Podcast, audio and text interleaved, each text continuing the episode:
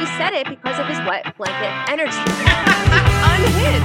That's actually unhinged. Hello and welcome to She's All Batch. I'm Stephanie. And I'm Jackie. And we don't care if you're here for the right reasons. We are just happy you're here. So truly. Join us as we talk shit about our favorite show. What did you say? I said truly. We are happy you're here. Yeah, we truly are so happy. All right, guys, let's creep. Okay, so the biggest story from the past week is this Greg, Victoria, Johnny love triangle, as you guys know. And since the Paradise finale, all three have done tell-all interviews. So we are going to be breaking down all of those interviews and getting a more behind-the-scenes look at what really happened, really dissecting the timeline. Yeah, especially because after listening to everything throughout the course of this week, I feel wishy-washy about where I stand, so I really need to talk it through with you, Stephanie. And I think also, too, something to note is, like, the order in which we've heard these things matters, because Johnny went on Clickbait and Almost Famous and shared his side of the story in the beginning of the week, and now it's Wednesday, and this was right after Victoria and Greg shared their side on the Vile Files, which we know is a biased platform because he's friends with them. So there's a lot to consider here, but let's just unpack all of it. Let's talk it through. I need to talk it out with someone. I need to talk it out, and maybe by the end of this conversation, we will come to a conclusion on where we stand in this saga, because this is the most important story of the week. Yeah. Okay, so one of the biggest takeaways in Johnny's Almost Famous interview is that he knew about Victoria and Greg in Paradise. So she actually told him about her relationship, friendship with Greg while they're actually on the beach. So this is what Johnny said. She, you know, truthfully told me about Greg and her at Paradise, you know, and you know, Andrew and all of them, they know, you know, that her and Greg were talking prior, and I don't know what happened with him, but it didn't work out, and she came down to the beach. So when I saw them together and, you know, she stopped talking to me, that's when I was just like, I don't like this, you know, you get that gut feeling. And then everything just kind of got confirmed after when rumors started surfacing. I haven't told anyone about it, and I was just like, well, now there's rumors, and I had a gut feeling. I think the biggest takeaway, and Johnny mentions it a little bit at the end of that clip, is that for him, there was no breakup that was very clear. Like, we'll get into it later, but Victoria talks from her perspective how things were done by the point that she's at Natalie's party. But from Johnny's perspective, he's like, this is my girlfriend. She goes to a party and then she stops talking to me. Have you ever been in a relationship with someone where they just, like, flat out don't talk to you for several days and you think you're, like, still in a relationship with them? Like, the communication of what is actually going on towards the end of this relationship is not clear to Johnny, at the very least. Like, Johnny thinks they're still together throughout the whole month of September. And we'll get into it in some of the other clips, but he plans to go see Victoria in Nashville after Natalie's party. So he's still, like, how can you be in a relationship with someone and not know that you're, like, broken up? The other person is considered broken up. Yeah. That's the craziest part to me, is like, how can you not know where you guys stand? I've never been in a relationship where I didn't know if we had a distinct breakup or if you went on a break or something. Like, someone has to say those words in order for it to be final. You can't just be like, yeah, we broke up, but not tell the other person. Yeah, it seems like Victoria did or wanted to, and just wanted to, like, give him his time to grieve the relationship. So instead of actually, like, fully breaking it, it was called a break. And then it honestly, it led Johnny on. Totally. So you should have just ripped the Band-Aid. And if it's as toxic as you claim it was, why was it so hard to rip the Band-Aid? Right. Like, you used toxicity as a reason to why you moved on so quickly. So why wasn't it a reason why you were able to cut ties so quickly? Amazing point. Because you'll see as we dive into this, they do see each other during this period of time. So Johnny also then says that Victoria calls Greg after Paradise and it didn't sit well with him. So, like, this is bizarre to me because she's not even hiding it. Like, she's openly reaching out to Greg. So this is what, from Johnny's perspective, what happened with this. And then she had reached out to Greg like a couple weeks after Paradise to call him. She called him. And that didn't sit right with me, but I didn't want to be that jealous person. And I thought, like, she had to close the door with someone because she left and in 30 days got engaged. And this was something she had to do, you know? You leave someone that you're talking to. She told you about it, I'm assuming? Yeah, I had asked her if she had talked to Greg because she had made it a point that she was like, I need to talk to Greg and tell him what happened in Paradise. That's Johnny's perspective. Mm-hmm. From Victoria's perspective, when she's on Vilefile, she admits that she had to call Greg. However, her story isn't adding up here because according to her and Greg, their talking before Paradise was just, hey man, you going to Paradise? No? Cool? All right, I'll see you later. And I think something else that is interesting too is like, he's saying, oh, yeah, it was platonic because I was in a relationship at the time, justice for Clem, but yet at the same time is saying he wishes that Victoria came back from Paradise single. So which is it? Like, are you in a relationship and you guys are platonically friends? There's a lot of confusion around what this means to both of them. Because how can you literally be in a relationship with someone else and also be wishing Victoria comes back from Paradise single so you can shoot your shot? Yeah, I guess they're not being entirely truthful about what happened prior to Paradise. And that's justice for Clem where it gets sticky because we know that Greg was dating Clemence, the Paris model. But that's also the time period that he potentially was talking to Victoria. According to them, that talking was super innocent. But then if it was innocent, why did you have to talk to him after you got back to make sure he knew?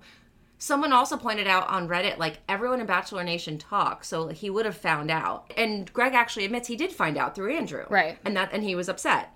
When he found out Victoria was engaged, he was upset. Why? If you guys were just friends. It's obvious that there was something more. I know, but is there an argument here to be made that, like, they were just flirty friends? And, like, you know, you always have a friend, you're platonic, maybe the timing's not right, like they're in a relationship and you're in a relationship, or you're interested in going on Paradise and they're in a relationship, but it just, like, doesn't line up. But you guys are platonic, like nothing ever physically has happened with you guys, but there's still just like a flirty rapport where you both kind of know that you're interested in one another, because that's what this feels like to me. And I have to ask the question, is that so bad if nothing you're physically right. transpired? If that is the case, yeah. I don't think it's that bad. The thoughts are definitely in agreement that Greg was probably supposed to go to Paradise. He didn't go to Paradise after we blew up his spot and proved that he was still seeing Clemence. He thought by unfollowing her would make him look like a single man, but we know that he was openly walking around Spring Lake with her. Yeah, I wanted him to, like, bring that up in the Vilefiles of, like, oh, I thought about going, but then there were all these stories that I was trying to hide my girlfriend, blah, blah, blah. I mean, I don't know how much of that is actually true, considering what he said is just that he was trying to figure out his relationship with Clem. I don't know if he was ever actually considering going, otherwise why wouldn't he say that? Yeah, and the more I heard them talk about their conversation about going to Paradise, the more I felt that Victoria went for career purposes. Mm-hmm. Because she's day one or day two cast person, almost original cast, I guess. And then it was very important for her to get engaged. Like, it was clear Johnny did not want to get engaged on the beach, but she pushed it. I really want to get... Why? If you had maybe feelings for someone back home, why were you so adamant about being engaged? Yeah. Is it because you know that you get... the most screen time? The biggest screen time, the most focus, more potential followers. She gained like 100,000 followers from that season. Right. That's what doesn't fully make sense to me is I totally get going to Paradise for career purposes. I totally get being in a committed relationship for the entirety of being in Paradise because you want to stay on the show. All of that makes sense. It's the getting engaged and then taking this into the real world. If you knew you still had feelings for someone else, that makes no sense to me. And I'm just wondering, I don't know, I don't want to be side Victoria, not that there has to be a side or a side, but I don't want to be like pro Victoria in this situation, but I do keep coming back to some of these things of like, well, maybe she didn't realize her feelings for Greg were as strong until she got back into the real world. Is that so bad? I don't know. There are two sides to this story, and when you hear both, you're like, oh, well, I could see that side, and then when you hear the other side, you're like, oh, I get it. So I do see both sides. This is where people are really mad, is how Johnny found out about Victoria and Greg. So I understand maybe you don't want to call up your ex who you just broke up with and said, hey, I'm in a new relationship with someone. So instead, he has to find out on social media that Greg and Victoria were spotted in Rome. And this is how Johnny found out that his fiance had moved on. How did you feel when you first saw those photos? That shit sucked. I was at work and my buddy sent me a text and it was a video and he was like, dude, is Greg, because we have a mutual friend. And he was like, dude, I think Greg's in Italy with Victoria. And I was like, nah, it can't be. Like, she's not in Italy. We have a reunion to go to. And we just talked like 2 days ago. And he was like, no, I think so. And I got like a text and then there's pictures. And I was like, all right, I'm not fucking crazy. Yeah. You can't just both happen to run into each other in Rome, you know? It's not like they were like spotted at Nick's house together where you could be like, you could try to explain away the situation. Try, yeah. You just don't end up in Italy. It's funny too because we kind of look alike, so everyone was like, "It's Johnny in Italy. It's Johnny in Italy." Yeah. My question though is, why were they still talking 2 days ago?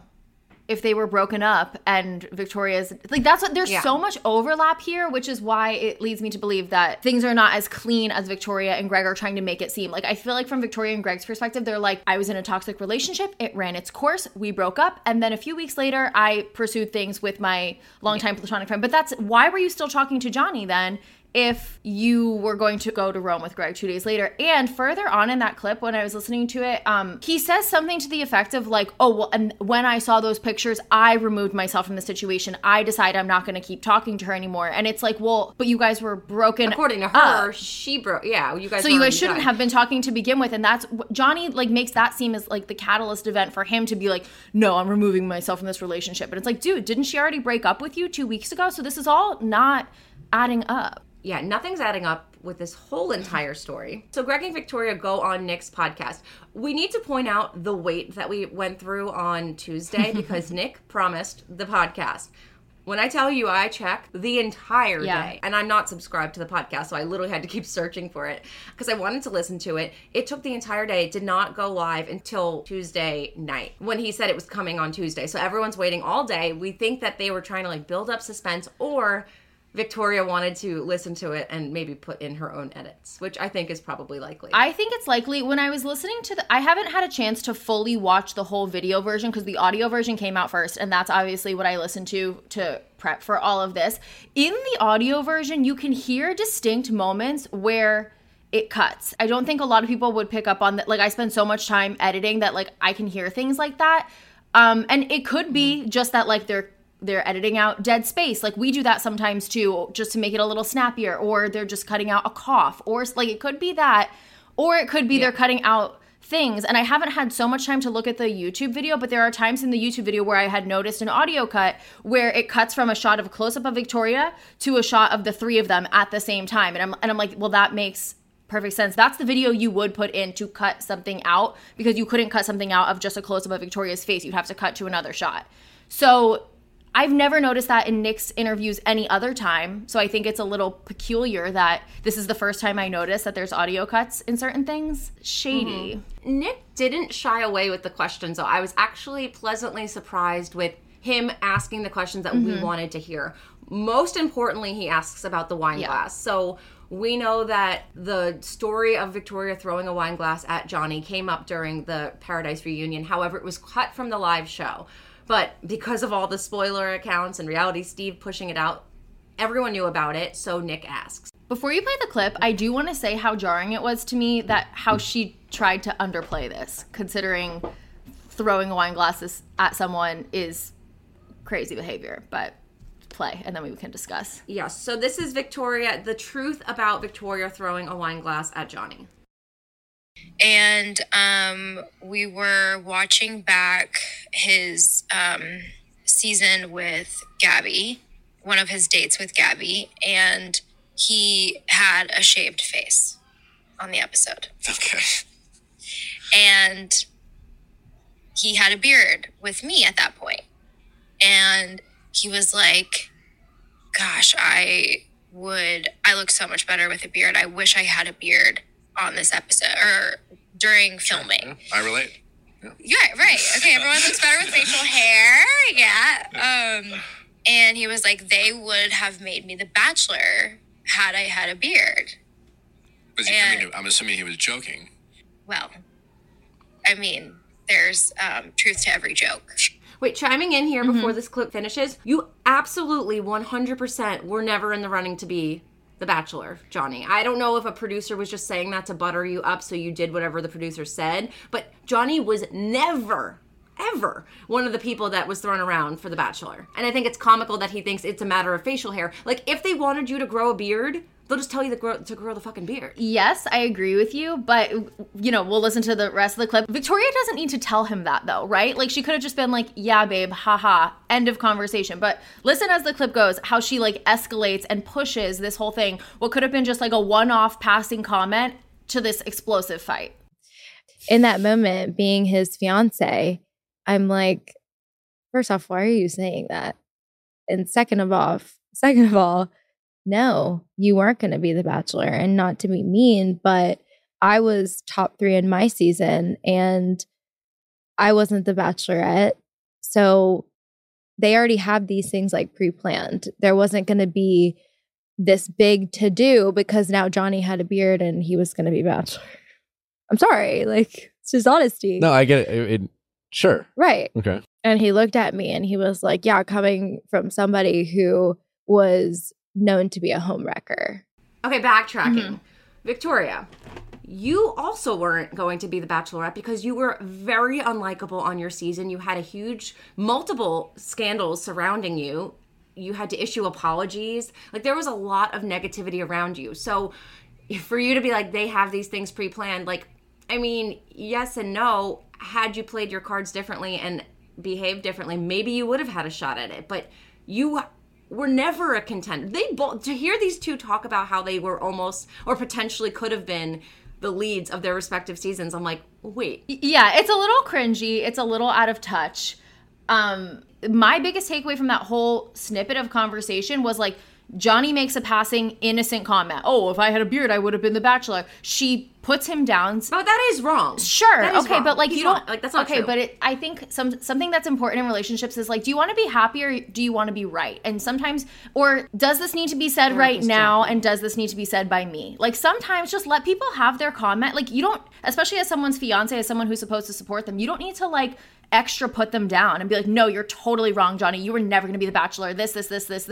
Why couldn't she just say, haha, babe? Yeah, maybe. The whole conversation avoided. Though, if she says that. This is our first happy couple. We're engaged and you're talking about how you should have had a beard because you would have been the Bachelor. Isn't that kind of underlying saying, I could have been the Bachelor and I wouldn't have been with you. I would have found someone else. See, I see it as such a passing comment, though. I don't think it was like that deep.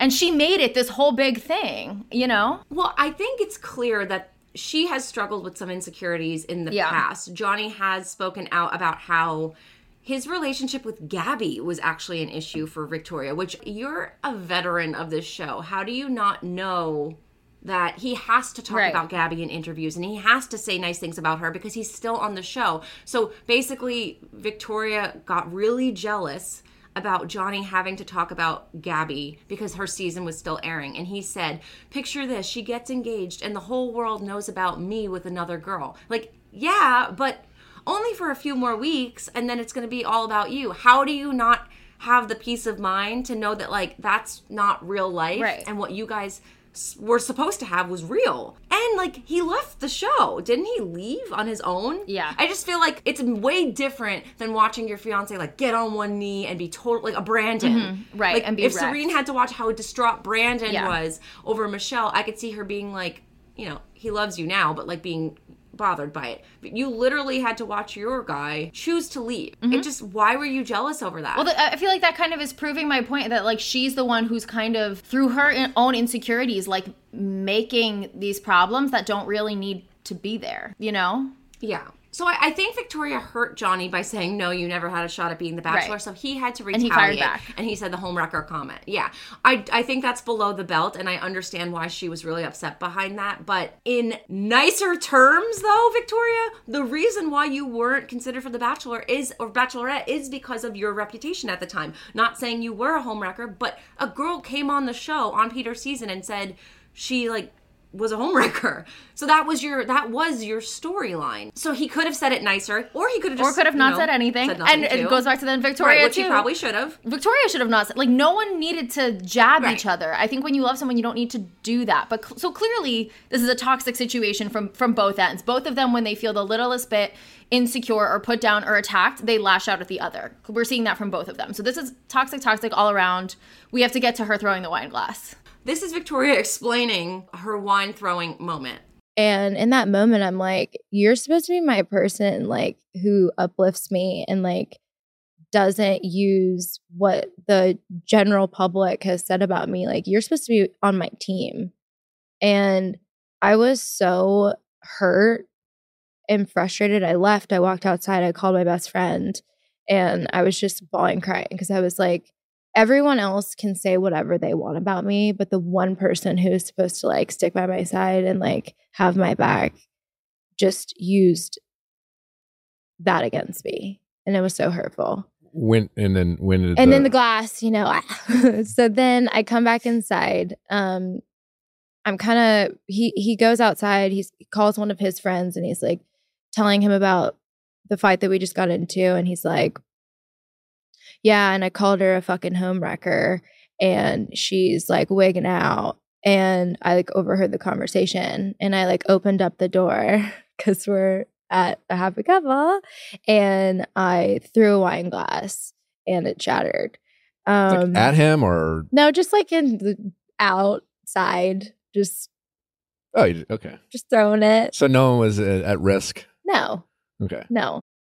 Just throwing the wine glass outside in his general direction, but I didn't throw it at him. I just threw it. It didn't hit him, so it doesn't count. The way she can just like sing-songily talk about that is crazy to me because I don't know, like I have obviously been in arguments and said things that were mean that I didn't mean and said hurtful names, but never in my life have I thrown something at anyone at any time. Like that takes it to a whole other level where like someone could literally get hurt if you throw a wine glass at someone. Like that's technically actually assault and a crime versus, you know, not to downplay how hurtful words can be because we know that's very, very harmful, but it's not the same thing. That's escalating something to a level where like, yeah, the police could get involved. Yeah, you did get a noise complaint. If someone had called the police, Victoria, like the police would charge you for something. I don't know, assault, domestic violence, whatever. Like, that's a serious thing. If you wanted to be a dick and push it, he could have. But we don't know where the glass landed, so I guess if it didn't actually hit him, I don't know if it's considered assault. But the police were involved because there was a noise violation. So you have to think, like, these happy couples are supposed to be romantic little honeymoons where you continue your relationship post-Paradise, and it's supposed to be so amazing. And instead of that being the case, 3 weeks in, they get a noise violation from screaming at each other and throwing glasses. And I think, and apparently if you just say something cringy about yourself, but if you say it with after it, it's like cute and funny. I know. I can't stand her like vocal inflections. I don't know what you would even call that. Is it a vocal inflection, a mannerism? It's so cringy and it's so like, oh, I'm just like so quirky and weird. And it's like, yeah, okay, but you also like literally threw a wine glass at someone. That's not quirky and weird. Sorry. Right. It's like, so what? I threw a wine glass at him. I mean, I think we should move on to then like how Greg and her start talking and the whole breakup and stuff. But I think like this just really goes to show how toxic they both were towards each other, how bad they were for each other. Yeah. Because I think in the reunion, them cutting out this whole wine glass story really paints a picture that like Johnny was saying these awful things to Victoria, unprompted and rude. And that's not the case. They're both saying horrible things to each other. They're both in a really toxic place. They both can hit each other's insecurities and buttons. Like clearly this is a relationship that is like doomed. They should not be together. Period. Stop working on it. One thing I noticed off the bat is she talks to Greg the exact same way she talked to Johnny. Like, oh, cutie. Yeah. Like at the end of the interview when he's like confessing his love for her, she's like, oh, Greg, I love you. Oh, cutie. She calls him cutie twice, and I know for a fact that that's what she called Johnny in Paradise. So I don't know if this is just what she talks how she talks to men, or that's how she flirts, but it was very weird to hear her talk the exact same way to these two different guys. The biggest takeaway from this interview, this joint interview, is they are way more serious than I thought they were. Yeah. Like, you obviously know they have to be somewhat serious, but they are in love. They think that they are the one for each other. Greg is moving to Nashville to be with her. And all I could think about while listening was, Lauren, I love Spencer. Good. And I'm so sorry. You know what? You really must love him to stick by him through all this. Like, because you really, I was like watching, I'm like, wow, it was kind of like an Ari Lauren. Like, you really must love each other if you're willing to put up with this much backlash and being the villains and having everyone tear you to shreds. Greg going on the reunion special, the fact that he's like, I did that because I didn't want Victoria to go up there alone. That, as much as I don't really ship this couple, that's hot as fuck. And I feel like you're standing by your girl. And while the way you guys got together, I think is wrong. And I definitely don't think that this was really fair to Johnny. It seems like in the end, they are going to stick together, at least for now. They are very much in the honeymoon phase. So like everyone's in love in the first few weeks. Yeah, I can't help but wonder though how Greg doesn't hear all of these things and think maybe this could be a red flag. Like, yeah, right, I know. I just, I don't, I mean, if they are some dynamic duo where he can, like, de-escalate her in a way that it doesn't get to this point of, like, crazy name-calling, then I guess go off. Everyone has someone who is right for them. But, yeah, I mean, at the end of the day, I think we'll never really know what transpired at Natalie's party, if anything at all. Greg and Victoria claim they barely even talked at that party. Johnny claims that that was really the turning point in the relationship, where he felt Victoria was gone, not willing to work on things. We're never going to know what happened at that party and kind of the cadence with which she continued to talk to Greg as her and Johnny were, quote unquote, working on things. But I mean, I think it's very clear that there was massive overlap here. The question is like, is that cheating? Is it not cheating? Did you notice, though, when they said they didn't talk at Natalie's party? First, it was, we didn't talk. Like, we didn't even talk. We just had one conversation. We were just hanging out in a group. And, like, as they continued talking, it's like, okay, so you did talk. Like, you started off by saying you didn't talk at all. Right. You barely even looked at each other. Then you went on and said that you saw each other. And I think biggest red flag is that Victoria was still thinking about Greg after being engaged to Johnny. And I think because of that, she probably should have never even gotten engaged. I get why Johnny feels betrayed in this situation. Yeah. And it sucks. There was a lot of focus about Johnny's job, and it was giving me Kate from Paradise vibes, because Victoria's like, I have the world ahead of me. And it's not like he doesn't, but basically he doesn't have any FabFitFun deals yet. So until he does, he's not going to be as successful as me. Like, Victoria's talking about her career. Your career is posting ads, and it's 2022. That is very much a career. Mm-hmm. But why don't you think that Johnny could do that too? If you were so concerned about him making an income, fucking go in on a deal with him. Yeah, seriously. Get him his first brand deal. And then, like, he's set. She was very fixated on how she wanted someone more set in his career. My biggest question is, what is Greg's job, Victoria? What does Greg do? Nothing. Because as far as I'm concerned, influencer. He has unlimited PTO. Yeah. Right. We see him post those ads for that language company. That's the one brand deal we know he has. He definitely has a few others. I think with Johnny, though, it was more her wanting to see someone have the personality of, like, ambition and going for things. Like, I think she was, like, not liking the fact that she had to push him to figure his shit out, versus him being like, yeah, I'm gonna, like, be an influencer and I'm gonna contact XYZ brands and, like, we'll do that and that's how I'll make money. But I think that just comes with age. Like, he is younger. Although, how old is Greg? Greg's older. He's like 28, 29. She's 28, 29. Wait, Johnny's 25. Google it. Yeah, I think that's right, though. And that is a big difference when you think of, like, what you were doing at 25 versus what you're doing at 29. There's a big... 29. Greg is. Yeah. But amazing point, though, like, literally, what is his job? He also does not have one. I feel like she was almost making excuses at that point, though. She wanted someone who was more in a substantial career. It's just, you wanted Greg, and Johnny isn't Greg.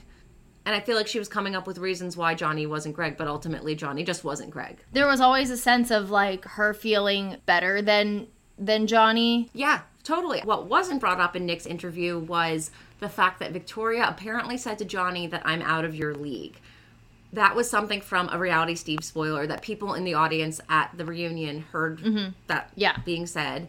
That is something that wasn't brought up. I would like to hear her answer to that, because I think that underlying issue is kind of present in this whole thing as well. Yeah. That she wasn't as attracted to Johnny as she is to Greg, and in her eyes, he's not good enough for her.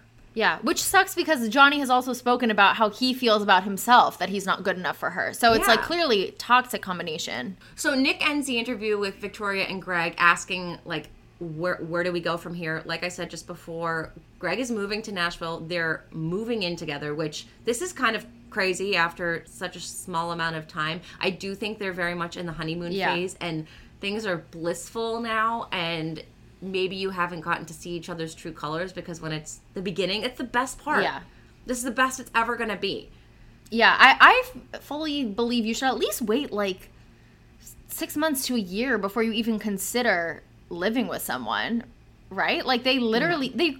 To be fair, they barely know each other. If they really were platonically flirty friends for about a year, hung out a handful of times, she went to Paradise and then they got together once in Rome. Like, that, you guys don't know each other. So Greg says he's met Victoria's parents, and Nick asks him if he asked for their blessing. And Victoria goes, stay tuned.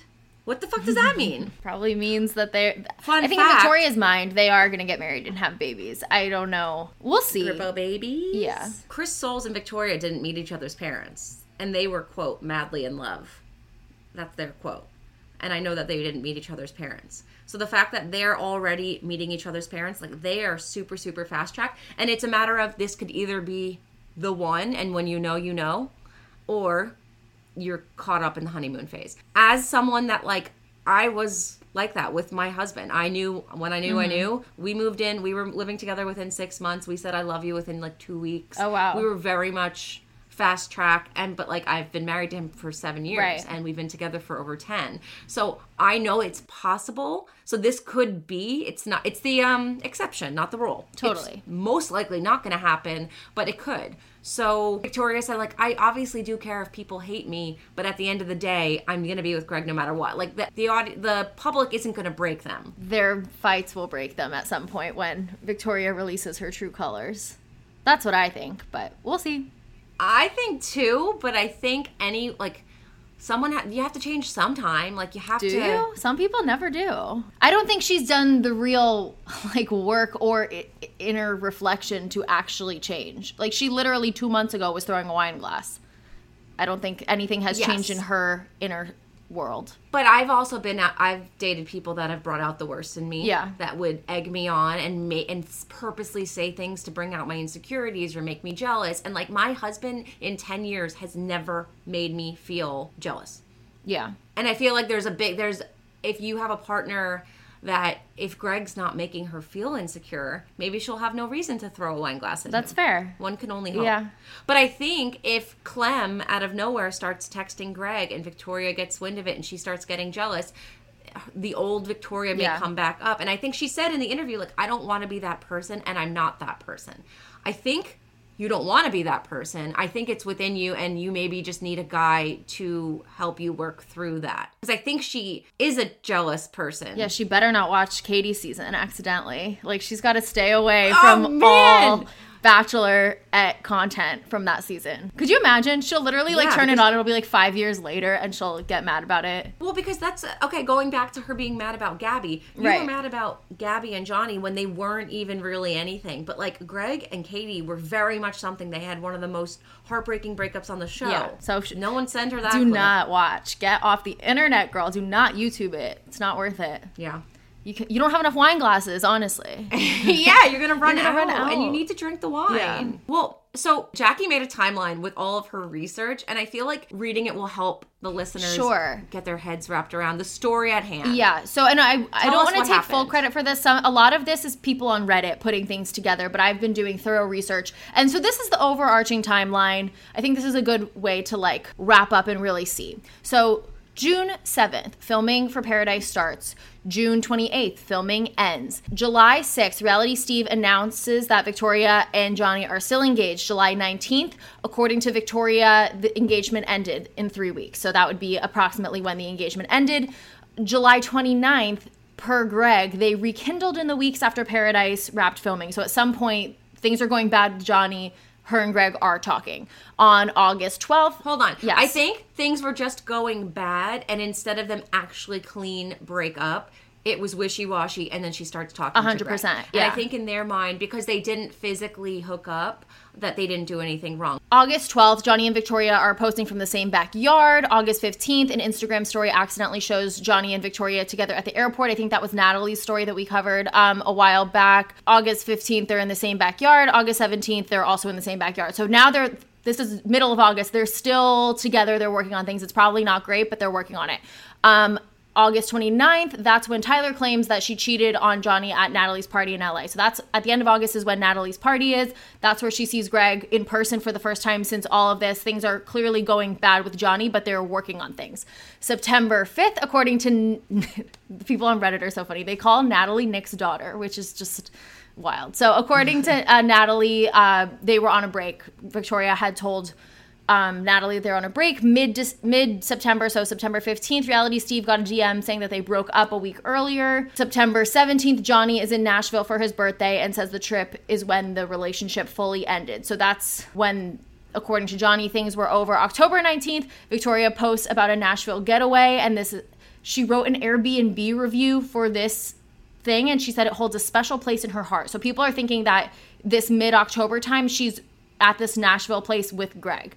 because then October 24th, Victoria is posting about this Nashville getaway with a man in the reflection. So this is mid-October they're together, and then... Wait, but don't we know for a fact, though, that she was with Greg? Because then Johnny goes, you're posting from the honeymoon suite with Greg. Yeah, and they say in Nick's interview. So we know for a fact. Yeah. Do we know for a fact that they literally hung out before Rome? They said that in Nick's interview, that they hung out one time, and then they were like, let's actually go on a real date in Rome. Oh.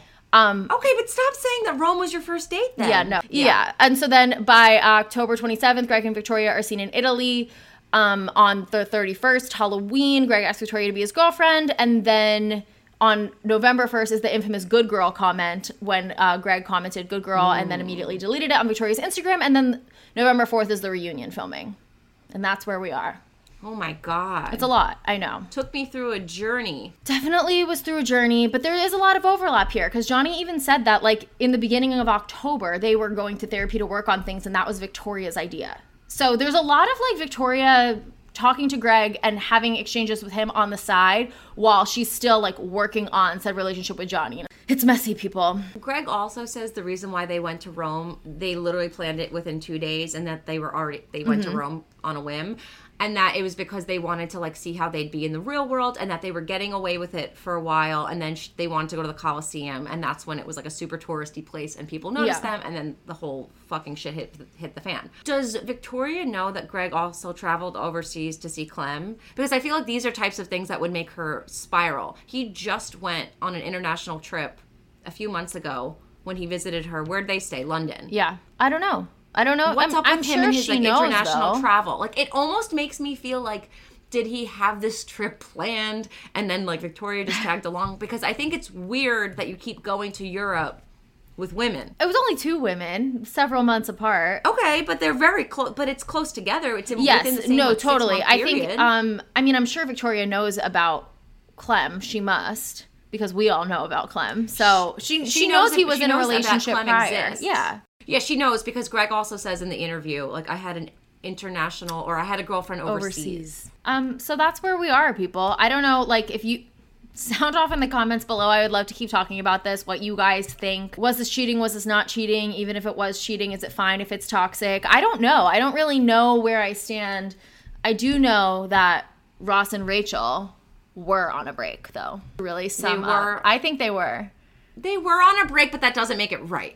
Sure, it doesn't make it right, but I don't think you can consider what Ross did cheating because they were technically on a break. Wait, Ross had sex with her? When they were on a break. You know what I mean? No, I think Rachel can be upset about it, but I don't think you can call that cheating.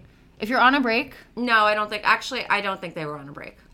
You're putting me on the spot. I didn't know we were diving into this. Oh, I was going to make just one passing comment just to sum up in a jokey way. We don't have to actually get into this. That can be a whole Patreon episode. I know someone has said in the Facebook group that they want us to dissect this. Clearly, we have very differing opinions. Could be very interesting. So stay tuned for that. It's a plug for the Patreon. Yes.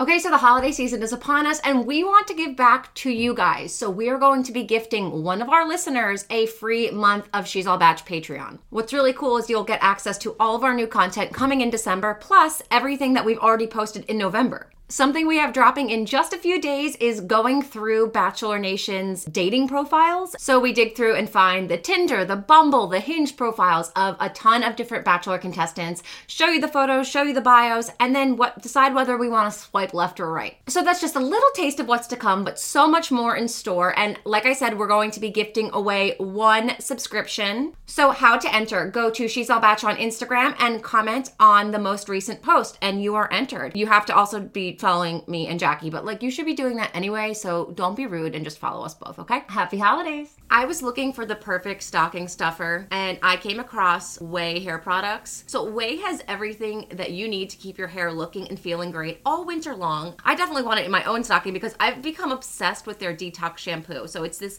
concentrated shampoo that cleanses product buildup, hard water deposits, dirt, oil, and other impurities. And it's safe for all hair types, including color treated, keratin treated, and Brazilian blowout. Totally safe to use. And honestly, I feel like it gets my hair better than any other shampoo out there. So I better be getting it in my stocking this year. because I'm putting it in other people's. You guys heard it here first. If you want to get a gift for Stephanie, get her something from Way Products. Get her the detox shampoo. And if you're looking for a gift to get me their leave-in conditioner, which I have been so obsessed with. It makes my hair feel so soft, and it helps with frizz, tangles, flyaways, and breakage for all different hair types. Jackie, guess what? It's not just one or the other, because for the holiday season, Way is offering the Way Better Together kit, and you get a full-size leave-in conditioner and a full-size detox shampoo for $40. I mean, are you kidding? Yeah, that's perfect. Best of both worlds, and that's like such a great price for something that you can give to someone as a gift that they're actually going to want. Your friends are going to be so impressed when they see Way products in their stocking. Or if you're looking for like a Secret Santa, white elephant gift thing, I think this is perfect and definitely within budget for those smaller gift ideas. This would be the one, like, you know, the type of like Yankee swap where you fight over the gifts or something. Yeah. I feel like this would be the gift that everyone's fighting and trying to steal from each other. Fun fact, one time I was at like a Yankee swap with coworkers, and there was an older coworker who didn't understand like how the game worked, and she goes, I'm stealing, and she just comes over and steals my gift from me, and that wasn't right, and I'm like, I can't say anything to her because she was like an older employee. Wait, so she just took your gift, but then like didn't give you hers, like how it's supposed to work? Well, I think you should have said something, because that's like very much not okay, and not how the game works at all. So you got no gifts? Justice for me. I got no gifts, and she just like came skipping over. I think she was drunk. And she's like, stealing. I'm like, what? Can I just go and steal it back? So, I mean, if you guys feel bad for me, then go check out Way products, because it's the least you can do to make me feel better. Yeah, that's really messed up. But discover all the ways to share joy this holiday season. Go to theway.com. That's TheOuai.com and use code She's All Batch to get 15% off the entire purchase. So that's 15% off your entire order at theway.com using code She's All Batch. Okay, we're going to kick off Bachelor Encounter. As you guys know, that's when we read your stories of meeting Bachelor Nation in the wild, and we read about it on air. Let's see what we got today. Oh, and fun fact, we have a Patreon exclusive coming, and it's a full episode of Bachelor Encounter. So that's coming in January. Yeah, so you guys really love this segment, so we're giving you a whole episode of it. Yes. But today, let's see what we got. This one's about Aaron. Your Clancy, my king that fell from grace. Your king. Yeah. No, he's not my king anymore. I know. I'm over him. Okay, I've been meaning to write this for months, but it's hardly anything, so I didn't. Wow, setting it up for success here. But with the drama lately, it feels relevant. Okay, I was in San Diego in June, right before filming started for Paradise, and my friends and I saw Aaron Clancy at a beach bar. He was tall as hell and hot as hell. I instantly looked around for James, but he was nowhere to be seen. Oh my God. My friends don't watch Bachelor, so they didn't recognize Aaron, but he was hardcore making eyes at my friend. She was like, oh, he's hot, when she noticed him looking at her, so she told the guys that we were talking to, I'm gonna go get a drink. So she went to the bar. I love when they do the quotes. I feel like we're in a play. So they're hanging out with other guys, and she says, I'm going to go get a drink. There was all this space at the bar, but Aaron basically ran to where she was standing at the bar and was about to talk to her when those cock blocks that she left came back up and were like, here, we got you a drink. So Aaron turned and left before we even got to say hi. He wasn't with any other batch people who knew he had other friends. He was wearing his classic white t-shirt and looked so good. Unfortunately, I learned nothing from this encounter because he didn't get to talk to her. When she came back, I saw what happened. I was like, dude, that's the guy from The Bachelor. She was shook. I tried to get a creeper pic, but I was too scared my flash would go off. No one was really noticing him, which I thought was weird. So I was too embarrassed to ask for a picture. Regrets. Anyway, I found out this was the Friday before filming. I was shook. Why flirt with someone when you're about to go look for a wife? And now all this stuff about him having a girl back home. Hey, girlfriend, your man was about to hit on my friends. Wild times, man. Wild, wild times indeed. Wait, so can I get this straight? She was with a group of friends, went to the bar saying, I'm going to get a drink because she wanted to go be closer to Aaron. But then her friends chased her back to the bar and they were like, here's your drink. We got one for you. Because are these two separate groups of friends? That's what's confusing to me. No. So I think they were originally talking to random guys at the bar. And she said, I'm going to go get a drink. So she leaves them because she sees Aaron, who she doesn't even know is Aaron. The friend knows it's Aaron, but this girl apparently didn't watch Bachelor. So she sees this hot guy making eyes at her, so she's like, I'm going to go get a drink. And then the cock blocks come and say, oh, well, we got you a drink. Yeah, the other guy. So Aaron just immediately... I'm surprised that Aaron didn't still try to, like, stake his claim and say, like, hey, no, I'm going to hit on this girl. Maybe he thought they were, like, boyfriends. Yeah, could be. I feel like, isn't that always kind of how it works? Like, guys don't back off until you say, like, oh, I have a boyfriend. You know what I mean? Mm. When you're like, oh, I'm not interested. I'm blah, blah, blah. They're like, oh, come on. But then you're like, no, I like, have a boyfriend. Then they're like, oh, okay. Now I'll stop. Because they, like, respect the men. But there were no conversations here. I know, but if you're going to hit on a girl and a guy's, like, coming up to her, handing her a drink, I think that is, like, risky territory to get into. Yeah. Obviously, he didn't know they were just, like, randos. Yeah. I want to know who he was at the bar with and where James was. Mm-hmm. Very important. That's what I'm most concerned about. Isn't it crazy to think people with other friends that are not in Bachelor Nation? Like, Aaron Clancy probably has a whole life that we don't even know about. I know. But I would assume that Bachelor people prefer going out with other Bachelor people because it's more fun. You get treated like a celebrity. And they get noticed. This bar, no one even knew who he was. Yeah.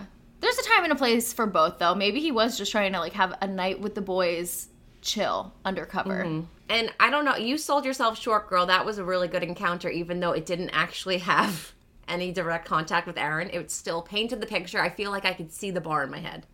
Thank you for that. Yeah, me too. And I just get a better view into the not king that he is. Because like you said, he was about to go find a wife, even though we know that's, like, obviously not his real intention. But, you know, he was apparently at that time dating two girls before Paradise. And now he's going to go hit on another at the bar. It's still confusing what that story is because Genevieve hasn't really said much more about it. But what do we know?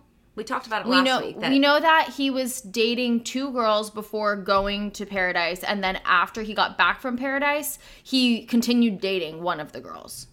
Because the two girls, I guess, got to talking, and they're like, wait, you were talking to Aaron before, too? Wait, me, too. So one of the girls was like, all right, I'm out. But then he's continued to date the other girl, which is why I think a few weeks ago when we were talking about, like, Aaron and Genevieve's breakup, I'm like, oh, it makes sense that he was like, all right, thank you, goodbye, like, back to my girlfriend, back to my normal life, and why it was so, like, not dramatic. I want to know what kind of girlfriend can watch what he did on that beach and still stay with him. Like, even if he tells her he lied, was fake, though. But well, that's what I was going to say. At that point, even if I was the side chick or the girl back home, I'd be like, poor Genevieve, that sucks that you were able to do that. That's kind of concerning that you can act that way. Right, it definitely shows his character. Yeah, exactly. Yeah. So, I don't know. Next one. I was at the Vikings game this fine Thanksgiving evening. The person down the row from us got cheese curds, and they smelled so good, so we needed to go get some for ourselves. So my friend and I went up to go get some. We ended up walking to a further away cheese curd stand because we didn't notice the one right at the top of the stairs from our seats. Okay, hold on. Are you purposely, like, adding in I like the details, though, because these cheese curds are the catalyst for whatever the event is going to be, this encounter. And had they gone to the closer cheese curd station, they probably wouldn't have seen whoever they saw at the further cheese curd station. But that's really funny because at this point in time, we have no clue who the encounter is even about, but I'm invested. Okay. Yeah, the suspense is killing me. Okay. So they go to the further one because they didn't realize there was a closer one, and this is who we see. But as we left the stand, we run into Michelle Young. Woo! She was walking around with a tall, very attractive man that I've never seen before, and they looked quite chummy. Hold up. This is Michelle, that's a really, like, good one. Going on like an actual date. Seems like it. She's pretty chummy. And we're spending our time talking about cheese curds? Priority. Yeah, but it was the rising action, the catalyst event that led her to Michelle. Okay. She didn't seem like she wanted to be noticed, so I didn't go up to her, even though everything in me wanted to. And, you know, you had your cheese curd, so you have to. Your hands were full. Yeah. Yeah. And you don't want those to get cold. Yeah. I've never had a cheese curd. I don't know if this counts, but I just thought I'd share. Happy Thanksgiving. I'm thankful for this podcast and can't wait for my merch. Oh, this is from Kendra. Thank you, Kendra. That's such a sweet encounter, and honestly, really loved it. You guys are really stepping it up. That was actually a really good one because no one knows Michelle's dating. Obviously, when I say no one knows Michelle's dating, of course she's Michelle. I'm sure she goes on dates with, she has lots of people, like, in her DMs, but the fact that she's out in public with a guy, that means it's, like, a little bit more serious than not. Right? Mm-hmm. And it's right before Thanksgiving, so maybe he was coming home to visit her family. You're not just bringing anyone to a football game in your hometown before Thanksgiving. Vikings, that's her hometown? Well, she's from Minnesota, right? Minnesota Vikings. I don't fucking know. Okay. Sure. Yeah. Yeah. Yeah, we know sports. So this is very serious. Now I kind of want to go to a Vikings game and get the cheese curds, because now looking at the beginning of this encounter, she says that the cheese curd smelled so good and they needed to get some for themselves. Have you ever had a cheese curd? I've never had one. But they were willing to walk far away for it. I've heard amazing things about them. It's like a Midwest thing, though. I've literally never been in a place where someone even offered me a cheese curd. I long to be in a place like that. I don't even know. Like, what even is a cheese curd? No, I'm assuming there's some kind of, like, fried cheese, right? Yeah, I don't know. Never had. Okay. All right, well, those are all the Bachelor Encounters we have for this week. If you like Bachelor Encounters, consider checking out Patreon. Like we said before, we have an entire Bachelor Encounter episode. It's a whole, like, hour designated to Bachelor Encounters. You're going to love it. That's coming in January. Moving on.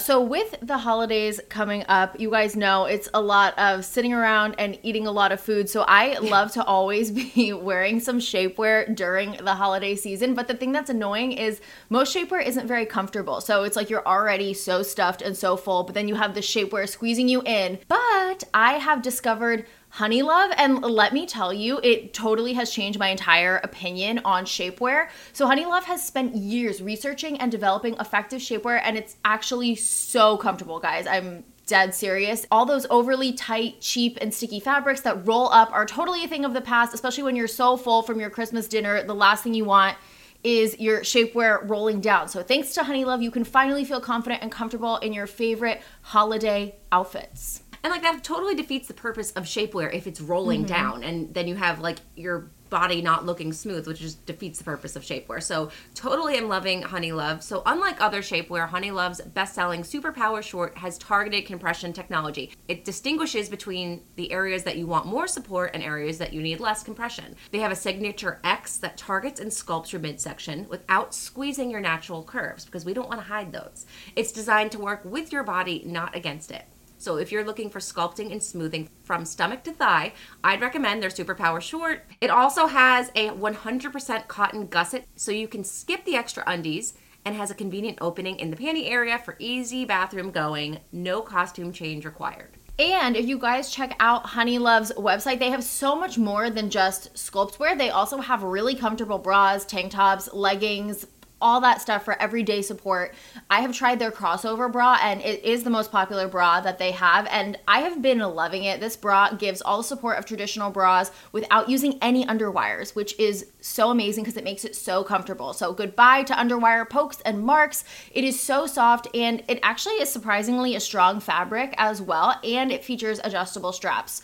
So, you know, we all have our favorite go-to bras. Like, I wear the same one all the time. I don't know if that's gross, but this one could be yours because this one has now become mine. And you won't even want to take it off as soon as you get home, like I normally do with bras, because it's actually that comfortable. So Honeylove also works beautifully as a lingerie. The quality is insane. The details are stunning. And we just want you guys to feel so incredible when you're wearing it. Yeah, and with the holiday season upon us, you deserve to look and feel your absolute best. So we are giving you 20% off at honeylove.com. You use code She'sAllBatch at checkout, and you can get 20% off your order and look hot this holiday season. Calling all my honeys, you deserve this. This episode is sponsored by LifeMD. Okay, so I don't know about you guys, but something that I have always found incredibly frustrating is when you need to get a prescription, like you know what is going on with you, you just need a doctor to sign off on getting that antibiotic for that UTI or getting those drops for pink eye or whatever it is, but the pharmacy won't give it to you unless you have a prescription from a doctor. But obviously getting an appointment with a doctor, traveling there, taking time off work, waiting in those depressing waiting rooms, and then you have the awkward in-person visit, all just to get the prescription and the medication that you knew you needed in the first place. It's not so easy, and it's also incredibly time-consuming. Like, your day could be way better spent than chasing down a doctor to get a refill on the prescription you've literally been taking for 3 years with no issues. So that is all a thing of the past with LifeMD. So basically, LifeMD has created a better and more affordable way for people to speak to doctors without even leaving their home. You can now video chat with a board-certified physician and get the prescription you need in as little as 15 minutes. LifeMD's patient platform and app makes this so easy. All you have to do is go online, select your symptoms, pick your preferred doctor, and LifeMD LifeMD does the rest and connects you with a certified physician. It's really that easy. So visit lifemd.com/batch, B-A-C-H, now, or you can download their app and see why LifeMD is America's trusted telehealth leader. That's lifemd.com/batch, B-A-C-H, to experience healthcare the way it should be. Okay, guys, we have Michael Garofalo here from Desiree season. He was also on Winter Games and Bachelor in Paradise. Michael G, thank you for coming on She's All Batch. Hi, thank you for having me. And it's a long time coming because some of our listeners know that we have a connection. You're obviously besties with my brother-in-law, my new brother-in-law. I know, very exciting. I know we're practically family. So. I know, it's like, and yeah, my cousin Michael G is on the podcast. It was a wonderful wedding we had in June. We had a good time. Yeah, I talked about it on the podcast too, so that was a very fun time. But yeah, we should have done this sooner.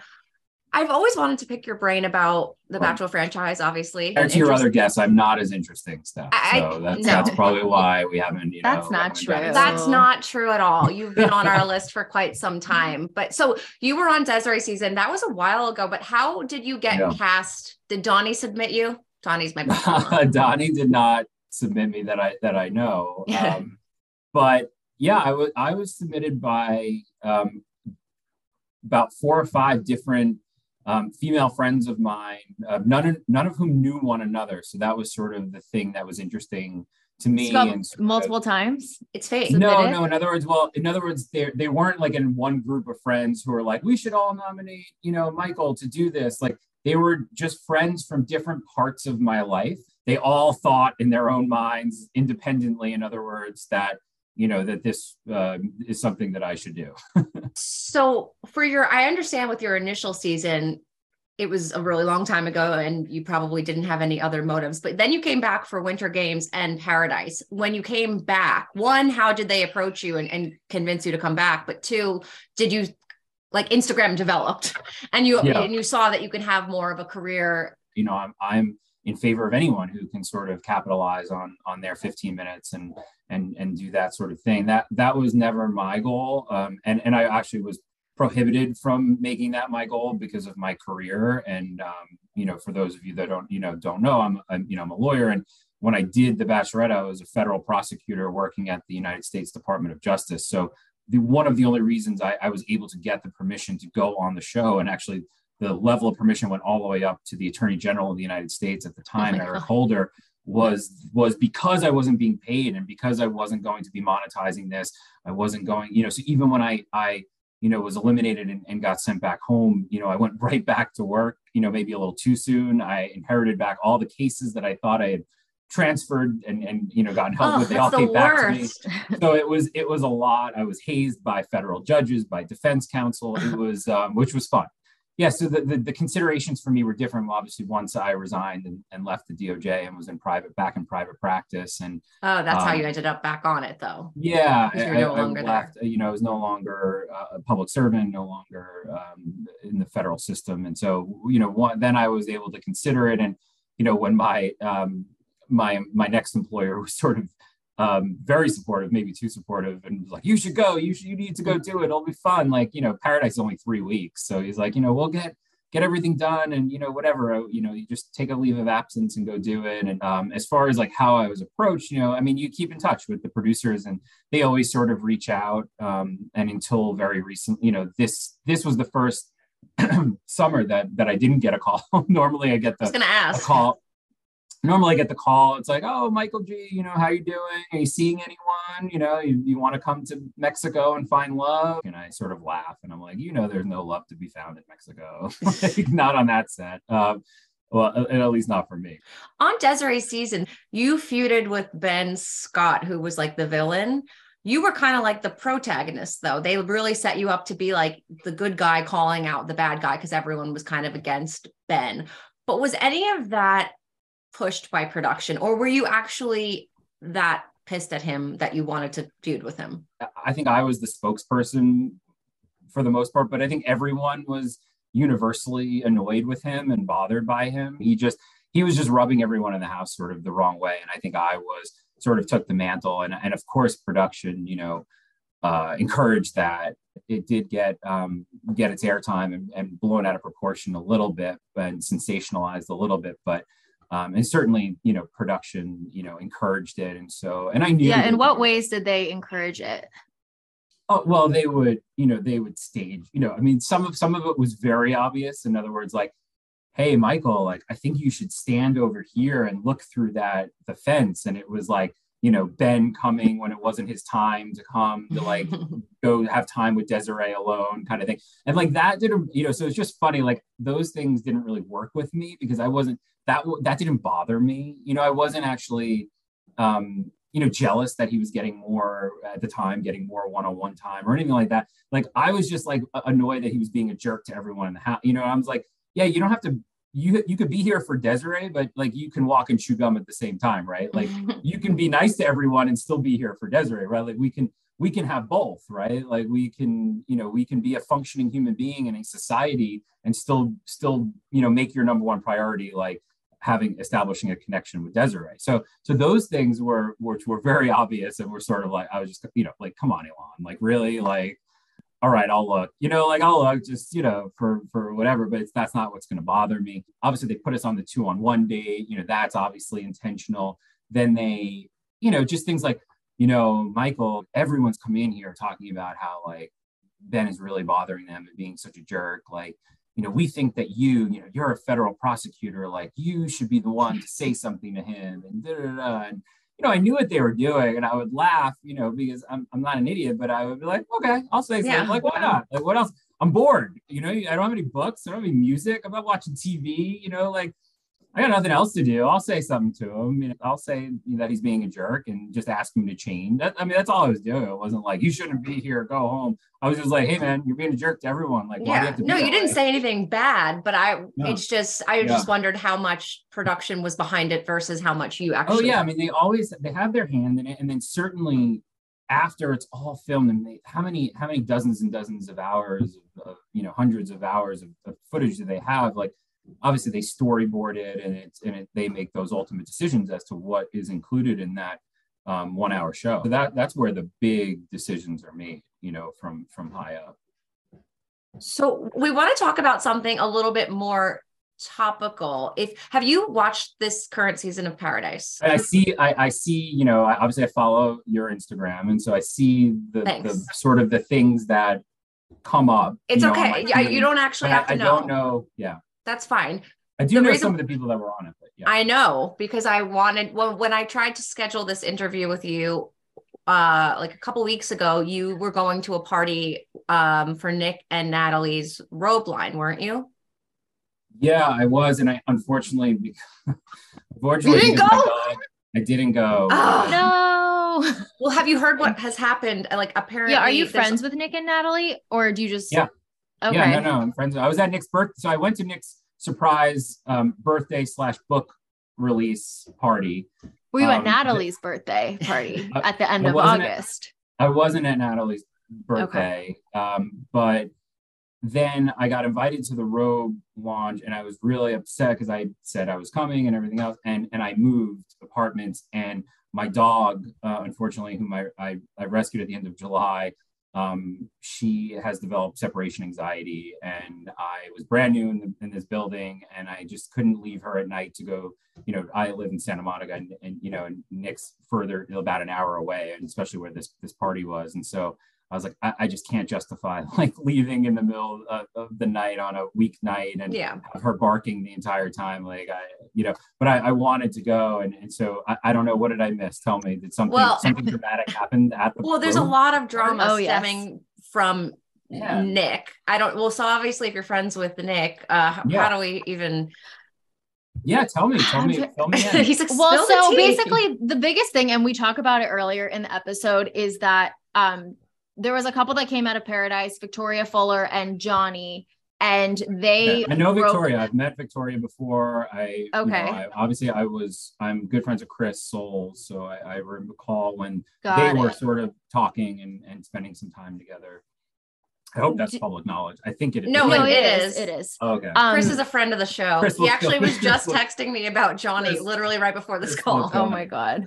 So I don't know who Johnny is, but that's a great Bachelor name. Bachelor. Yeah. Well, so they got engaged on Paradise. Johnny, like we haven't had a Johnny. Mm-hmm. Yeah. We needed it. That's amazing. It's amazing that he's like the first Johnny. Yeah. The first Johnny. I'm sure you would think there'd be a one before. Well, there's John, but not Johnny. Yeah, true. Right. No, I knew there were Johns, but Johnny. Yeah. Johnny be good. Yeah. Johnny be good. Indeed. Yeah. Well, Johnny's not so good anymore because Victoria, they got engaged, he and Victoria, and then engaged. Wow. But within 3 weeks, she was like already moved on, and now she's fully in a serious relationship with someone else from the show. Do you know Greg? Oh, right, Greg. I saw that from Nick's, because Nick interviewed them. Yeah. Well, that's the story. Well, that's the whole drama is kind of the timeline of when Johnny and Victoria broke up versus when her and Greg started talking again or rekindling. So curious if you have any tea on that, because apparently the incident...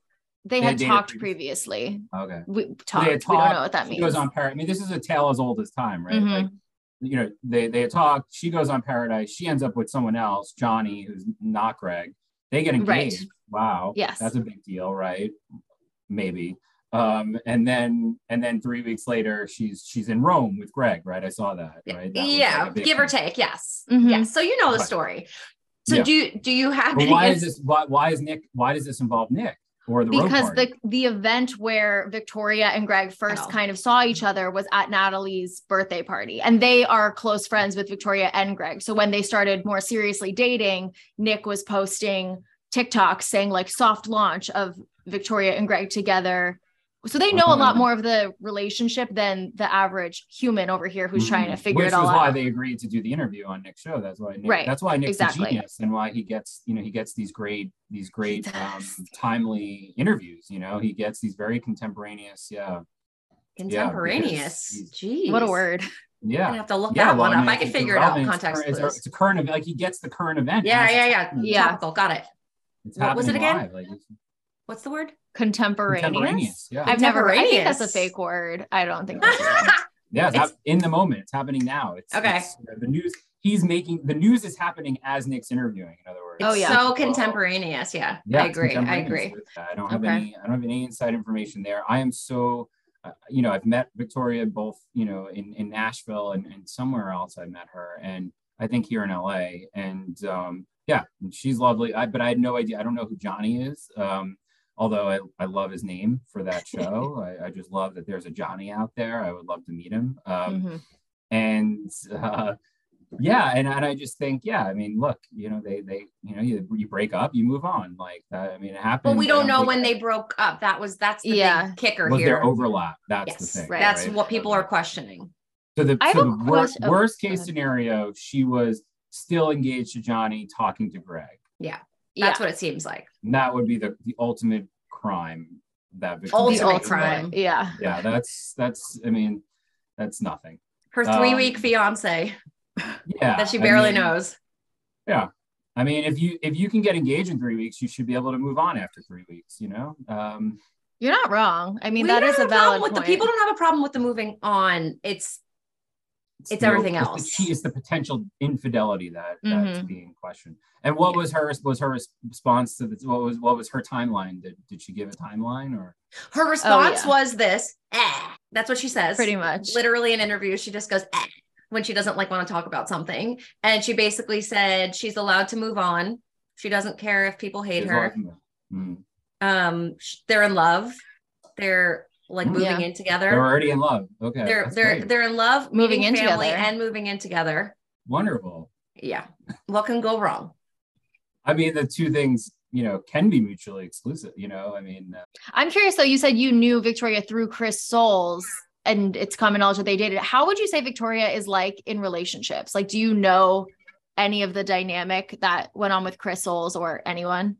Well, look, I mean, everyone is different in different relationships, right? That's what I think too. You can be someone who someone could say about you, you know what? She fucked me over. Like she was such a, she did this, she did that. She treated me like shit.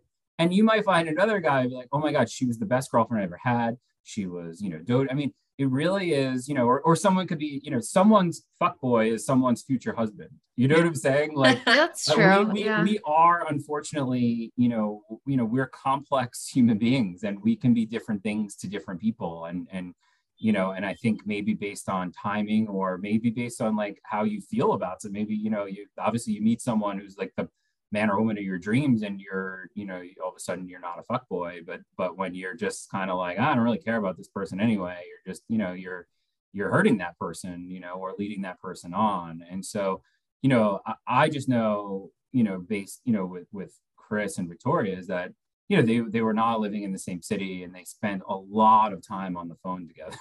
Like, I just know that because, you know, when Chris and I were here in LA, at one point, you know, I feel like he was on the phone, Victoria, like the entire time we were together, like even like he was like walking from the hotel. It was like, oh, hi, Victoria, you know, and we're like driving and getting to the, and he's like on the phone. And then, you know, it was just like a lot of phone time, you know? So I feel like, yeah, which can be good if it's a good conversation, or if you're arguing, it could be bad, you know, I don't know. But yeah, I mean, there was, you know, also that's long distance, right? I mean, you don't, what more do you have? So right. Yeah, so I don't really have any, you know, insight into, you know, how she would be in a relationship. I just, from having, you know, spent time with her and having seen that and having seen just, you know, interview, I did see her season of the show. It would be a lot to handle, I feel like. But well, she said that herself. She literally walked into the beach of Paradise. She's like, I'm a lot.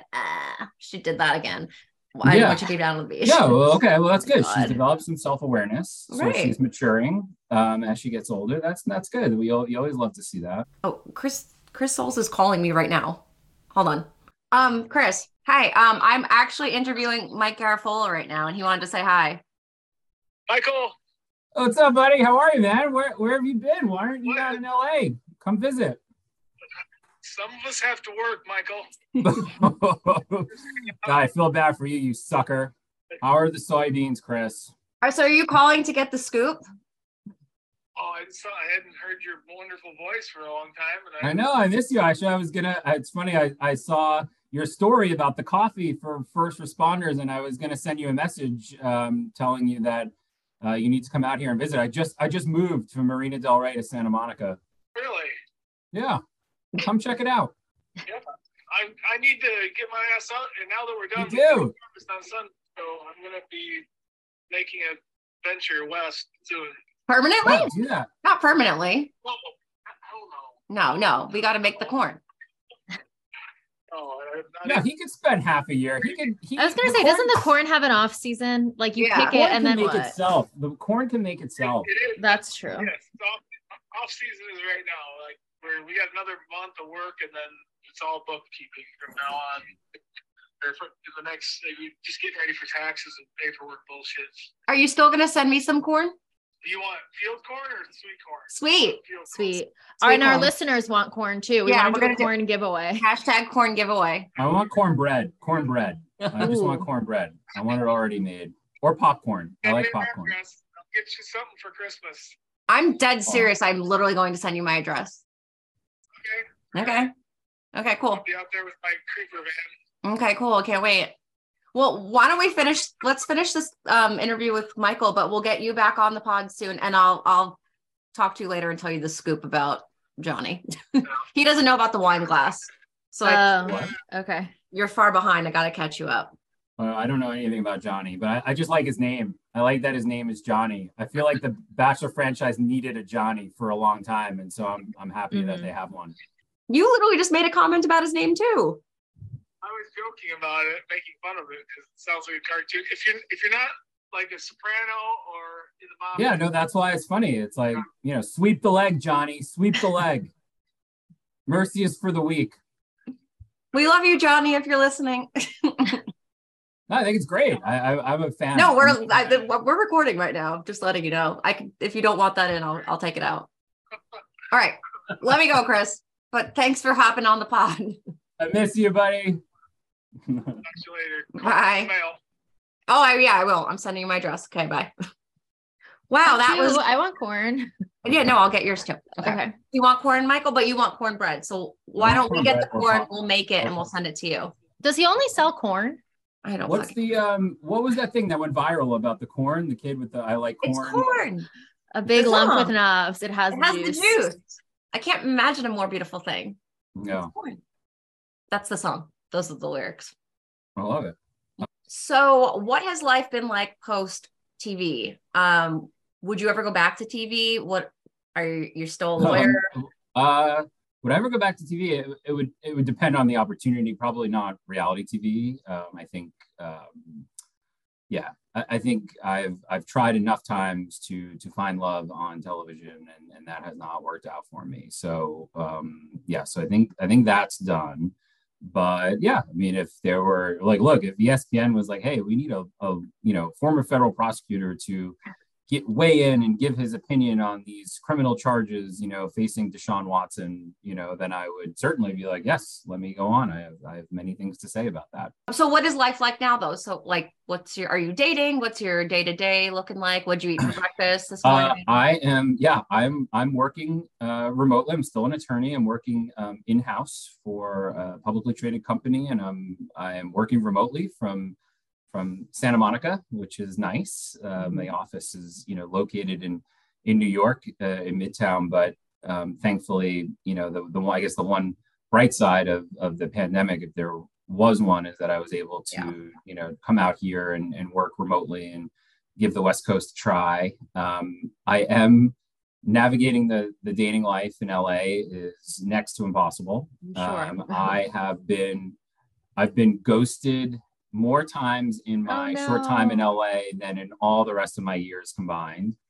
Dating in LA is the worst. Take it. I used to live there too. And actually in Santa Monica, we should talk after, but it's the worst. The worst people try to date in LA. It's just, don't even bother. It's tough. I think there is this West Coast mentality of avoiding conflict at all costs. And so it results in some people become passive aggressive and some people just avoid conflict. And they think that telling someone after 3 or 4 dates, like, hey, I had a really nice time, but I just don't think we're a connection, to them is conflict. Like, to me, that's like being honest and being a good person, being considerate and respectful. I'm like, after one day. Well, that's why people think New Yorkers are so mean, but really they're just like direct to your face. No, I don't want to date you.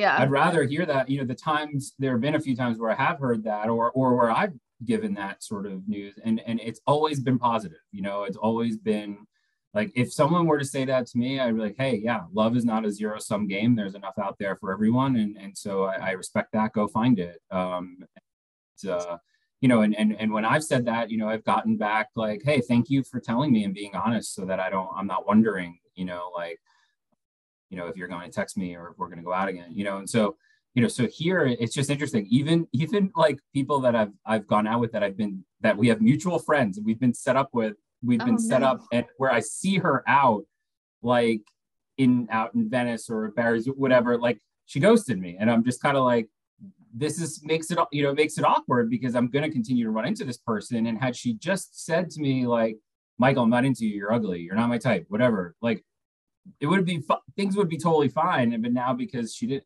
it's just like bizarre, like what, like obviously not thought through. Want to hear my worst ghosting story? I got ghosted by someone I literally worked with and had to see every single day, but we didn't really talk at work. So it was just like, okay, that's how I literally getting ghosted when you're in the same room every single day. Yeah. Talk about like, no sort of like, not thinking things through, no foresight whatsoever. No. Yeah. I mean, that is. Well, are you accepting DM slides? Because we could tell our listeners and they can go DM you on a date with Michael. Yeah. I mean, sure. I leave no stone unturned. Right. I mean, I did, do some reality television to try to find love. So sure. There's, someone local though, probably. Yeah. But yeah, I mean, I, never say never, I can't promise that I respond or look at all the DMs, but I would be flattered and honored, obviously, if someone thought I was their type and wanted to meet. Sure, who knows? Do your shot, ladies. Michael, what is your Instagram for them to slide in? Instagram is very creative, @Michael Garofalo. That's MichaelGarofalo. last name is Garofalo. How'd you come up with that? Yeah, it was many nights, many sleepless nights. But yeah, and then in the meantime, I'm just dealing with a dog who has, a rescue dog who has some behavior and separation anxiety issues. So she's been, maybe intentionally making sure I stay home and don't go on dates. So Must love dogs for sure. We're going to get him a date. She's a dog trainer, even better, because I could use more help. Perfect. Narrowing it down. Two dog trainers already. So, and we're still having some issues, unfortunately. Oh no. Thank you, Michael, for all of this and spilling the tea and joining us today. We really enjoyed talking with you. And girls, if you want to slide in, those DMs are open. Who knows? Dog trainer. I'm sorry I don't have more tea. I'm just, I'm one of the OG Bachelor guys. I don't follow this stuff, but I'm curious. I want to see now. I want to know what happens with Johnny, Victoria, and Greg. Listen to the She's All Batch podcast because we're going to be breaking it all down. Yeah, so we cover it in the beginning of this episode. Thank you, Michael, so much for coming on. We will be in touch. Okay. All right. Good luck with Rosie. Yeah. Thank you. Okay. Bye. Bye. And that's our show. Thank you guys so much for listening. If you like what you hear, for real, stop what you're doing and just write a freaking review. If you've written a review, thank you. And if you haven't, it's on your agenda for this week. Okay? Yes. Please do. And report back. Do your homework, kids. Yeah. And give us 5 stars and do it. Okay? And also, too, if you're really loving the podcast, tell a friend who's a Bachelor fan but doesn't necessarily listen to this podcast. Be like, I have the best podcast for you, because I think that's really how we grow, is word of mouth. And get your friends involved, because then you have another person you can talk to about the podcast. Yeah, it'll be so nice. And then you'll be like, hey, join the Facebook group. And your friend will be like, can you send me the link? And you'll be like, yeah, because I'm already in the Facebook group. And then you'll send your friend the link, and then she'll come in. Mm-hmm. And then when you see her, like, in the comment section, you'll be like, Ariana, what are you doing here? Like, from that TikTok sound, Yeah, exactly. You know what I'm talking about? And then you'll tell Ariana, if you want more content, they have a Patreon that you can go join. So check that out as well. So many more bonus episodes, amazing video interviews, especially an exclusive with Michael Sagliano and Holly reuniting for the first time in like 10 years. You guys really loved that one, so have to give it one more shout out. But check out the Patreon. There's some good stuff going on over there. People seem really happy. People seem so happy, and we are delivering. And just know more content is coming. Mm-hmm. Every single day. Well, not literally every single day, but like every couple days, though, there's a little surprise dropped in there. Because we say at least up to 2 bonus episodes every month with the Patreon, but we've been dropping a lot. Yeah, we already know there's definitely going to be 3 in December, and January will probably exceed as well. So we're committed to over-delivering. Yeah. Yes. I want to give a shout out to Brynn. She's a FOTS, and I told her that I spoke to her right before we started recording. She responded to me on Instagram. I shared something about Gabby and Vinny from the Jersey Shore, and she said, basically said that she thinks this is a double standard because everyone's hating on Victoria and Greg, but Gabby openly flirting with a guy, isn't that kind of the same thing? I was like, fair point. Then she goes, yeah, but Gabby and Eric are broken up. That's the difference, right? Yeah. Well, I'm not getting into that. I just want to give Brynn this shout out. Yeah. Okay. I know, because I have thoughts too, but she went on to say, by the way, I'm obsessed with your podcast, best Bachelor podcast around, and I trust yours more than anyone else's, and I watch Bachelor in a whole new way now. Aww. I literally laugh out loud when I listen to you guys. I love it. I said, thank you so much for listening. Would love if you can write a review. She said, I'm fangirling that you responded. Thanks. Absolutely, I'll do that today. But really, you guys truly have the most entertaining podcast. Can't wait to hear the new podcast, and I will write a review. And then she sent me the reviews. So no wet blanket energy here. Jackie and Stephanie have the best Bachelor podcast around, even the official Bachelor podcast. Don't compare to this. I literally laugh out loud listening, and they open your eyes to the behind the scenes of the Bachelor production. If you want an entertaining podcast with accurate information, check this out. I only discovered them recently, but binged every episode, so I got caught up. Listen once and you'll be hooked. Brynn, we fucking love you. Yeah, thank you, Brynn. That was very sweet. Love it. Love to hear it. Love it. And that's basically it, guys. Follow us and see you next week. I think that's it. Okay, bye, bitches.